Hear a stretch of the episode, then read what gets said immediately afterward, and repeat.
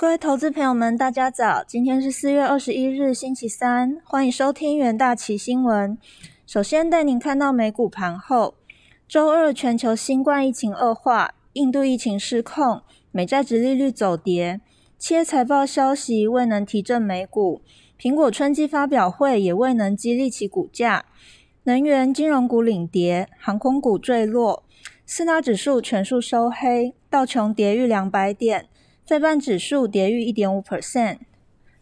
美国商务部长雷蒙多于基建计划听证会上表示，美国完全依赖中国和台湾地区的半导体制造，美国正面临着国安危机。美国总统拜登已与两党磋商，试图寻求为其基建计划取得支持，但尚未有实质性的进展。周二，消息人士证实，拜登新一轮经济复苏计划预计将耗预计将耗资超过一兆美元，其中包括延长儿童税收税收抵免。联准会主席鲍威尔表示，尽管美国经济复苏改善，联准会多数官员认为要等到二零二四年才会升息。疫情方面，全球确诊数已飙破一点四二亿例。死亡数突破两百九十七万例，美国累计确诊超过三三千一百七十七万例，累计死亡数超过五十六点八万。此外，印度累计确诊超过一千五百三十二万例，巴西累计确诊超超过一千三百九十七万例。印度单日确诊数持续超过二十七万人，创下历史新高。印度总理莫迪表示，该国目前正在与第二波新冠疫情作斗争，但全国封锁为最后手段，应尽量避免。东京奥运即将举行之际，日本疫情升温，东京跟大阪恐将再度陷入紧急状态。焦点个股方面，科技五大天王仅脸书独强，小幅收涨，苹果、Alphabet、亚马逊以及微软都收跌约零到一 percent。道琼成分股多数收黑，其中波音与 Nike 收跌逾四 percent，跌幅较大。IBM 则有三点七九 percent 的涨幅。费半成分股全数收黑，AMD 下跌二点二七 percent，跌幅较大。应用材料、美光、Intel 以及 NVIDIA、高通都有超过一 percent 的跌幅。台股 ADR 的部分则是涨跌互见。其中，台积电、联电 ADR 小幅收跌，日月光与中华电信 ADR 则收涨。其他个股消息上，苹果下跌一点二八 percent，来到每股一百三十三点一亿美元。苹果于今日凌晨一点举办线上春季发表会，新款 iPad AirTag 接连问世之外，还推出改用自家晶片的新一代 iMac。追加推出紫色版 iPhone 十二以及 iPhone 十二 mini。特斯拉上涨零点六一 percent，来到每股七百一十八点九九美元。遭中国官媒新华社点名后，特斯拉中国发表道歉声明，将成立专门处理小组，尽力让车主满意。交生上涨二点三三 percent，来到每股一百六十六点四八美元。欧盟卫生监管机构欧洲药品管理局认为，胶生疫苗的好处大于缺点，建议胶生在包装上标注警语。该产品可能造成罕见的血栓副作用。胶生周二宣布，将继续在欧洲推出其新冠疫苗。美国联合航空下跌八点五三 percent，来到每股五十点三美元。该公司首季的净亏损高达二十四亿美元。欧股的部分，欧洲股市下跌近两 percent，此前一天曾创下纪录新高。烟草公司给英国股市造成拖累，许多欧洲国家股指脱离了大流行前的高点。英国富时一百指数下跌两 percent，创两个月来最大跌幅。泛欧六百指数下跌一点九 percent，创下今年以来最大单日跌幅。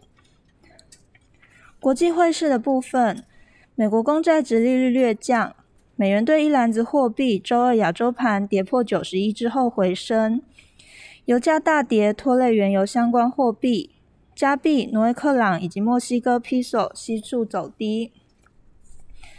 IC 美元指数于纽约尾盘回升零点二 percent，来到九十一点二零四，稍早一度跌到近七周以来的最低。美元近期走势和殖利率相呼应，越来越多证据显示，美国联准会货币紧缩步调将比市场预期缓慢。美国公债殖利率从上月的一点七七六 percent 一路下滑，第一季表现亮丽的美元进入四月之后走势低迷。欧元对美元持平于一点二零三三，稍早一度因疫苗接种有进展而攀升近零点四 percent。欧盟宣布已行使额外购买一亿剂辉瑞新冠疫苗的选择权。英镑对美元贬值零点四 percent，来到一点三九三七美元，从稍早触及的一点四美元回落。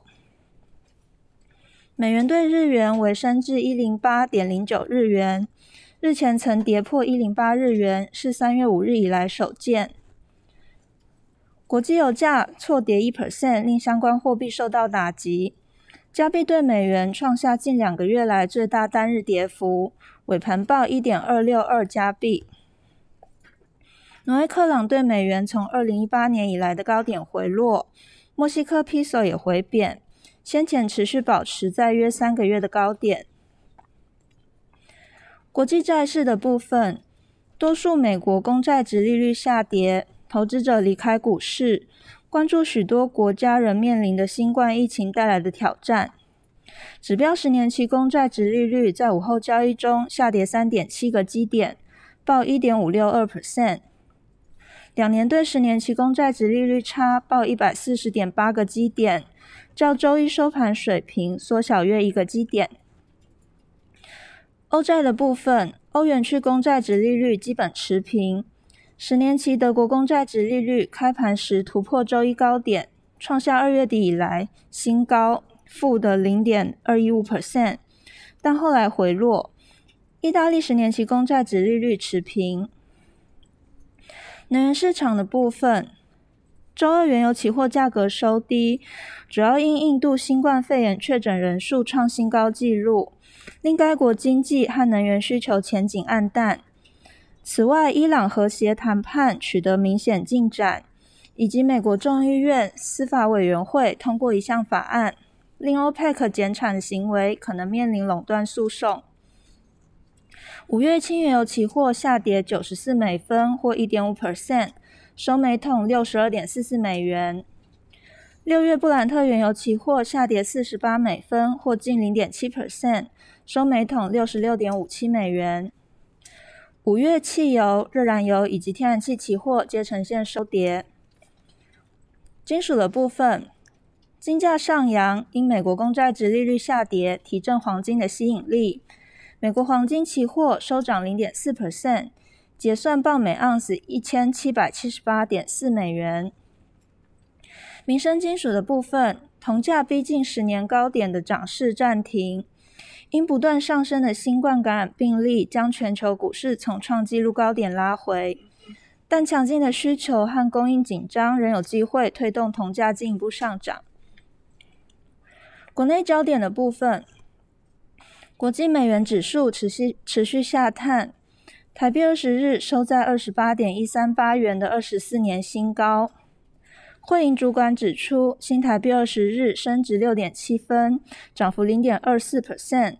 合计新台币已连续五个交易日共升值三点二七二七角，涨幅一点一六 percent。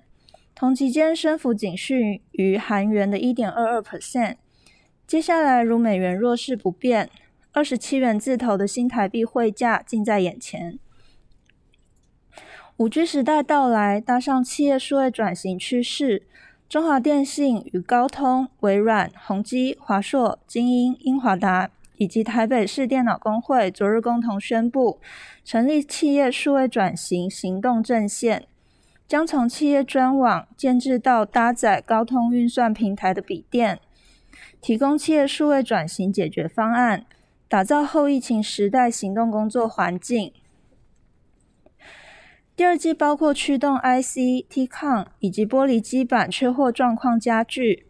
四月反映第二季缺料问题，面板价格延续三月以来的大涨走走势。大尺寸面板全面都有五到七 percent 的涨幅。友达、群创第二季获利渴望再攀高，单季获利挑战历史新高纪录。车市复苏，市场供不应求，带动轮胎厂营运与获利回升。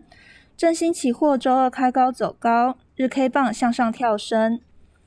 外资连续三日偏空调节台积电现股，配合法说会释出的第二季营收成长与毛利率不如预期，影响台积电期货追价。追价买气，台积电期货均线呈现下滑，投资人可以留意相关的股期标的哦。以上就是今天的元大琴新闻，谢谢各位收听，我们明天见。